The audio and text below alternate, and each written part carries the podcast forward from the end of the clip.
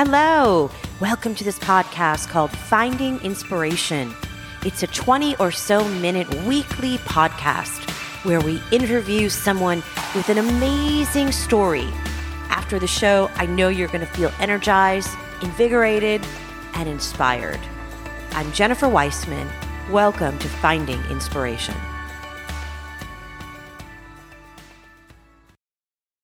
Daniel Levin, thank you for joining us. You're the son of a diplomat and you spent your early years in the Middle East and Africa. And I know you're a lawyer turned armed conflict negotiator, which I want to get into. In 2021, you published a book, your first one in the US, I believe, called Proof of Life 20 Days on the Hunt for a Missing Person in the Middle East. I finished the book, unbelievably suspenseful. I love the description. It broke my heart. I know the Wall Street Journal gave you very, very lovely reviews of your book. The book is the story about how you traveled to the Middle East to find an American man named Paul. Can you first start with telling us what exactly does an armed conflict negotiator do? Just walk me through that.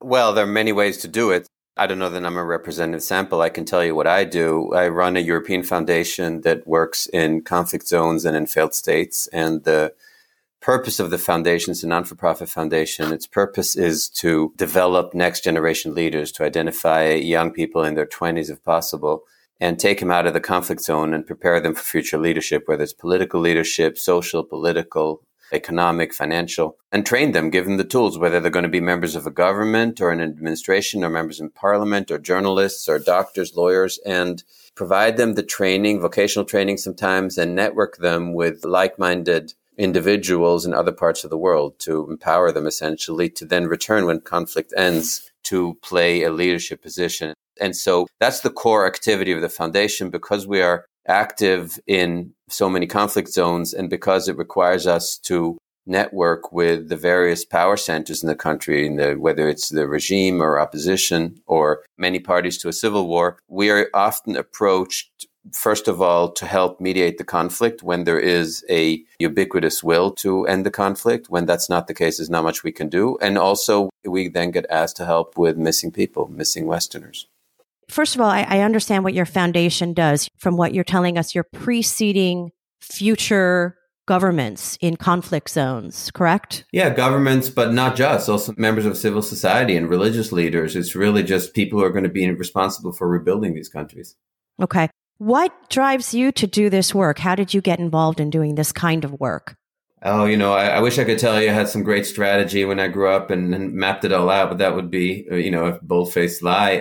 It was a random sequence of events. I was born in Israel, grew up in Africa, then in Europe, then in the US, then back in Switzerland, then in Israel, then in the US. So it was all over the place. And by the time I came to the US last time was um, 30 years ago. And I worked as I did a postdoc and I had an expertise actually in conflicts of law and conflicts between religious and secular law.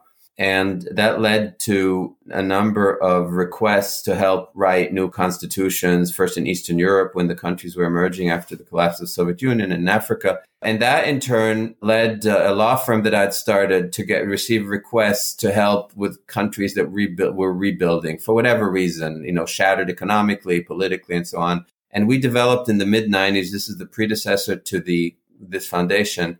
We developed essentially a knowledge platform. So we our approach was the non-World Bank approach. We didn't just fly in experts. We essentially developed this knowledge platform which we would license to these countries and say, here are the tools that your people need. We're happy to train them in the tool, but then we're going to disappear and you do your own development. You don't really need outsiders to tell you what to do. And that was at the core. That was in the 90s. And it got us also involved. I ended up getting involved in the mediation in the civil war in Angola, for example, between the government and the UNITA rebels of Savimbi. You know, that kind of intersection between development and conflict mediation that started in the mid to late 90s. And when the foundation then launched in 2008, it was launched on the basis of that knowledge platform that we had. So the idea that you're centering development around that next generation was always core to it. So I can't tell you. I always wanted to do this kind of work. I was simply a lawyer. And my first, I thought I'd stay in academia when I lived in Israel. And then, you know, it was very random or serendipitous that I got involved in this kind of work. But for the last 25, almost 30 years now, there's been some form of this development and conflict mediation that's been part of my life. So I want to talk for a minute about the book that you wrote, Proof of Life. Take us kind of through a summary, how it happened, how you were contacted about this American man, Paul, who disappeared in Syria. So talk us through that, how this case came to be for you. Okay, so just quickly background. You know, we our foundation was asked to help in a mediation in Syria in the beginning of the civil war, both by the regime and by the opposition. This is pre ISIS and Islamist involvement, pre Russian involvement that only started in September 2015. This was in 2012 and 13. The war was raging. Assad didn't look like he was going to hold on. And it was pre Islamist invasion in late 14 out of Iraq and Jordan also. And so we were asked whether we could help mediate. And our answer was we would gladly do that, but under the condition that at the same time, the various sides would give us young people to help prepare for post conflict. And we did that for a couple of years, but it became increasingly clear that the regime in particular wasn't interested in supporting this process, especially when they started to gain the upper hand with Iranian initial and then Russian involvement.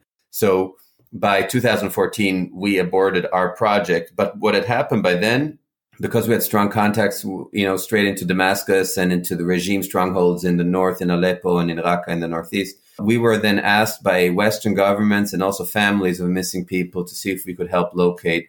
There were Americans, British, French people, Japanese journalists, aid workers and journalists in particular. And so it led to a number of those requests. And this book is about one such request. It actually came on the heels of a very disappointing experience, a very tragic one, where in 2014 in the summer, I'd been asked to locate a missing Westerner. And 10 days before I was supposed to meet the hostage takers, he was executed, decapitated, actually. And so uh. this book takes place in the fall of 14, which I remind you was a particularly brutal fall. It's where James Foley and Steven Sotloff and others were caught and executed, and some of those executions put on social media and circulated. So it was particularly hard. And I did not really want to get involved. I got a pretty desperate call to go meet someone in Paris. I didn't know for what. When my travel schedule could be worked out, I met him for Paris for dinner, and he broke down on a walk and told me that a son of a very dear friend, who I later found out was actually a child who was very dear to him too, had gone missing in Syria and asked me to help. And so I, I was very reluctant about it because I just had this pretty traumatic. I mean, I really felt like I was suffering from PTSD and didn't want to do it. But I, I placed a call to a friend of mine, Khalid Al Mari, a Saudi who was very well networked in the region, and asked whether he happened to know anything about this missing person. And he then sent me off on a trail. It turned out that the young man, without giving away spoilers, but it turned out that the young man was you know, captured by a gang that was primary gang trading, manufacturing and trading Captagon, this amphetamine. So it set me off on a trail from Istanbul to Beirut and Amman and then Dubai. I actually had to go twice into Syria, but I couldn't write that in the book because the Syrian officer who helped me and kept me safe in Syria asked me not to do it because otherwise his support would have basically been public and he would have faced repercussions. So uh, it was over these 20 days essentially that I'm on the trail of this drug gang that had captured this young man and I have to chase the gang leader all the way through the Middle East and into the Gulf and I finally catch up with him in Dubai when I find out what actually took place. Yeah. And I, we don't want to give a as you say a spoiler alert here on, on exactly what happened, but in those 20 days where you were searching for this man on the heels of what had happened in 2014 with James Foley and others, what were you most afraid of for yourself emotionally and physically? I don't know if I was physically afraid. There was uh, one night in Beirut in particular where I am with someone whom I identify as the Sheikh in the book. But if someone reads the footnotes carefully of the book, they will find out who that is. It's a very powerful leader of a very hostile group to Israel.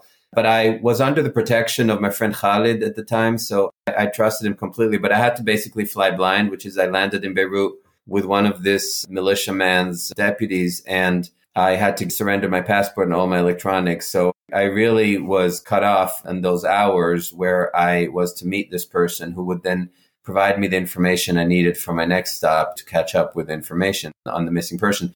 And that was a, a weird sensation. It's also weird because I obviously don't travel with my Israeli identity. I travel with a Swiss passport, which doesn't show place of birth. So, but I don't hide my Jewish identity and it's my name makes it fairly obvious. Some say my looks make it obvious too. I'm leave it to others to judge that. But you know, that was a, a weird situation. I felt safe, in, but nonetheless, it was definitely a, you know anxiety provoking. And then, of course, once I catch up with the leader of the drug group in Dubai, who was an extremely violent person. I had to be careful how I did it and only meet him in public spots where I knew that I could get away if I needed to. I never would have met him alone. So I never really felt afraid, but that doesn't mean you don't feel some pressure, obviously, uh, along the way. So when you're negotiating for a release of someone, I know you have a personal credo where you don't pay ransom.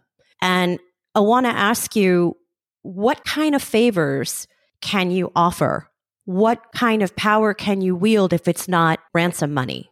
Yeah, I don't pay ransom as a matter of principle. I really do believe that if you pay ransom for kidnapping, you guarantee the next 10 people are going to get kidnapped. I know that in the real world, many people, even those who say, and governments who say they don't pay, do pay. Sometimes they allow others to pay for them, but I personally don't get involved in those cases. The types of favors or chips, if you want to call them that, that you can collect and cash at the right moment are often indirect, meaning that you can do something for a third party, which in turn can do something for the person holding the kidnapped person. And so, to give you examples, which has happened quite frequently actually, which is that a family member of a hostage taker needs medical treatment and either because the whole family's blacklisted or because the logistics don't work out, if I can arrange for that medical treatment, whether it's in Cyprus or in Germany, for example, a mother of a hostage taker has breast cancer and, and needs some treatment like that. So arranging that kind of a treatment, doing it on a favor basis rather than cash exchanging or money exchanging hands, that's a type of favor that I'm talking. Once in a while, you get asked whether you can uh, get a person off an OFAC list, you know, the Office for Foreign Assets Control, meaning the, the U.S. embargoed list that's managed by the Treasury Department. So there are those kinds of favors. It's much harder to accomplish. It's easier to do it indirectly, where you do something for another person, and that person in turn can do it for the person or the group controlling the hostage. So in the past, you've done these kinds of arrangements other than in this story with Paul.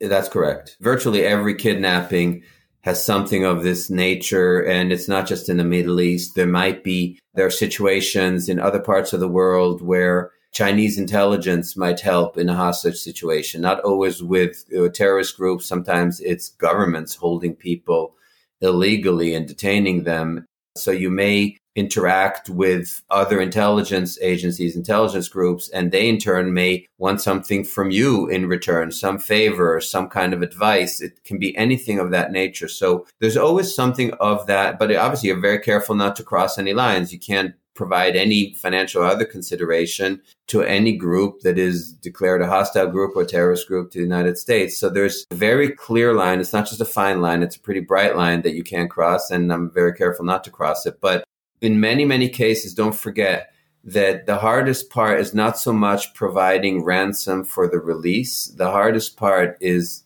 obtaining reliable information. Also, what the name of the book is Proof of Life in many cases. And that is often more valuable, even in economic and financial terms, than the cost of the release of the kidnapped person. And getting reliable information is extremely hard because the moment a person is taken hostage, the rumors start. You know, I can't even tell you in every single case how many people swear to me that they actually saw the person who looked really gaunt and thin and had grown a beard and was begging for his life. Oh, the same kinds of rumors, the same patterns. I hear them every single time. And there are very few people who actually have reliable information. Once you identify who those people are in a country, whether it's in the Middle East or Southeast Asia or other places, you need to know that for you to rely on that information and keep it flowing, that's based on relationships that require nurturing. And nurturing those relationships is through reliable advice, not betraying someone's confidence, or doing favors that are of value to those people.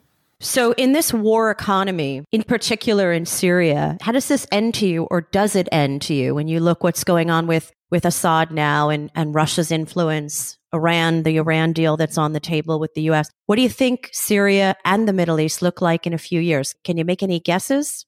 Gosh, we're such bad prognosticators. You know, I left Israel in 1992. The last election I voted for in Israel, my choice was between Meretz and the Labor Party, and neither are really, I mean, neither are real, even though Labor was really in the government, it's not really in the government. You know, so uh, had you told me that 30 years later we'd be having a conversation with the political reality as it is right now, I would have told you you're nuts. You know, had you told me that Arik Sharon would evacuate Gaza in 2005, I would have said, you got to be kidding. So we're such bad prognosticators. I'm not going to even venture a guess. Some of the answer to your question is in your question because you asked me, you know, you started out by saying this war economy. I think that Syria will remain a devastated, failed state as long as the war economy is alive and well. There are parties around the regime, but not only around the regime, who are becoming just stupendously wealthy in this economy. And it's not just trading drugs such as Captagon, it's trading anything. It's human trafficking. I've, i write in the book about two young girls who have been taken from a village in Syria and traded and sold into sex slavery in the Gulf.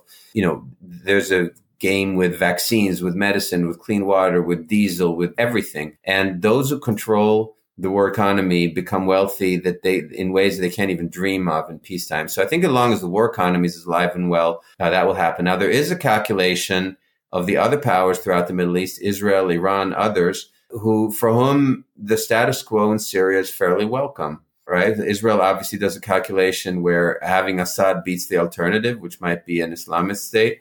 Uh, the Iranians need Assad there because the Iranians fantasize over having an actual physical access to the border with Israel, just like they're paranoid about Israel having access to the border with Iran through the Abraham Accords, right? Where you're in the United Arab Emirates, Ras Al Khaimah is one of the small emirates there. You can actually see the Iranian land across the straits there. So that's the Iranian paranoia. Israel feels the same way about Iranian presence in the in the Syrian border, plus Hezbollah, of course, in, in Lebanon. So I think that for too many parties, the status quo in Syria can last. Of course, the ones for whom it can't last because it's devastating are the ones no one asks, which is the Syrian people.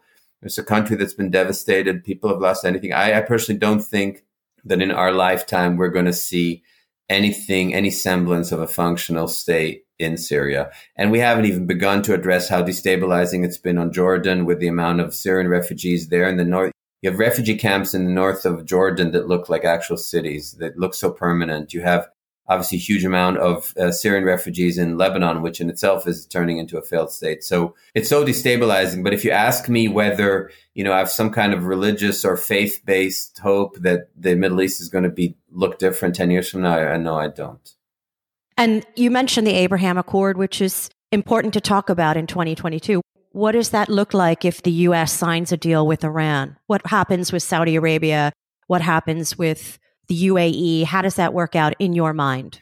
I think it's a mistake to look at all the Gulf states as a monolith. I know the states pretty well. I know the crown princes, both in the UAE and in Saudi Arabia, MBS and MBZ.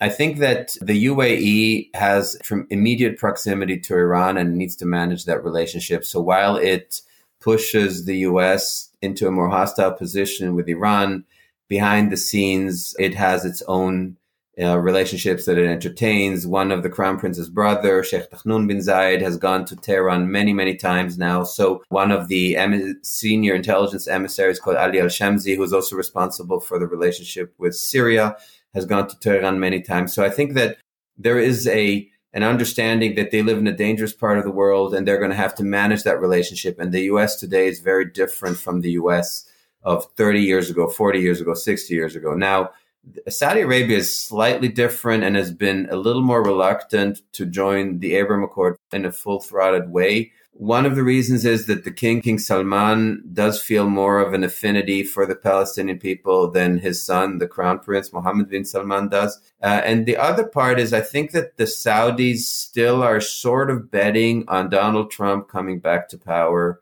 or at least the Trump family exerting a lot of influence, which is why you saw that the Saudi sovereign wealth fund is the single largest investor in Jared Kushner's personal fund, right? Even though the advisors were telling him that Kushner is clueless and doesn't know how to run a fund, and neither does his team, and that their management fee is excessive, the Saudis are going long on Trump and Trump orbit still. So I think there is a slightly different approach. So you combine it with that and the current US administration's slight hostility to Saudi Arabia, high oil prices now notwithstanding because of the Ukraine conflict. I think the Saudis are hedging it a little bit more than the UAE, but the UAE has been very clever in recognizing that the best insurance policy for future US administrations and Congress is actually a good relationship with Israel. I'm glad you brought up Israel. What does Israel look like vis a vis its space in the world relative to its relationship or its, I don't want to say faltering, but softening relationship, it seems, with the US?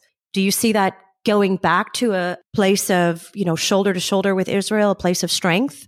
I don't. Again, I'm just going to express my personal view. I think that Israelis, I count myself among Israelis, but Israelis and, and Jews worldwide make a mistake of forgetting their history. And then in the 50s, in the Suez Crisis, the Israel was aligned with the UK and France against Nasser and Egypt and thought they could show some aggression towards Egypt. And the US whistled all the sides back and said, there's no way you're going to do anything like that without our consent, which incidentally was the last time that the UK decided not to be on the same side of the Middle East conflict as the US. And so to think that it's inconceivable that the US would ultimately change its affinity for Israel, that something like that is something to last until the days of days almost in a religious concept is simply silly to me. I think that's a relationship that is strong. It have obviously Israel has a lot of allies in Congress and administration. It's being taken for granted to some extent. And if you talk to members of the intelligence community in Israel, who have been in that relationship for decades, they will voice their concern to you that that relationship may be squandered. And the US is a changing country. You know that very well yourself. The largest growing minority in the US is Hispanic minority. Its voting patterns are unclear. They voted much more Republican than they have in the past.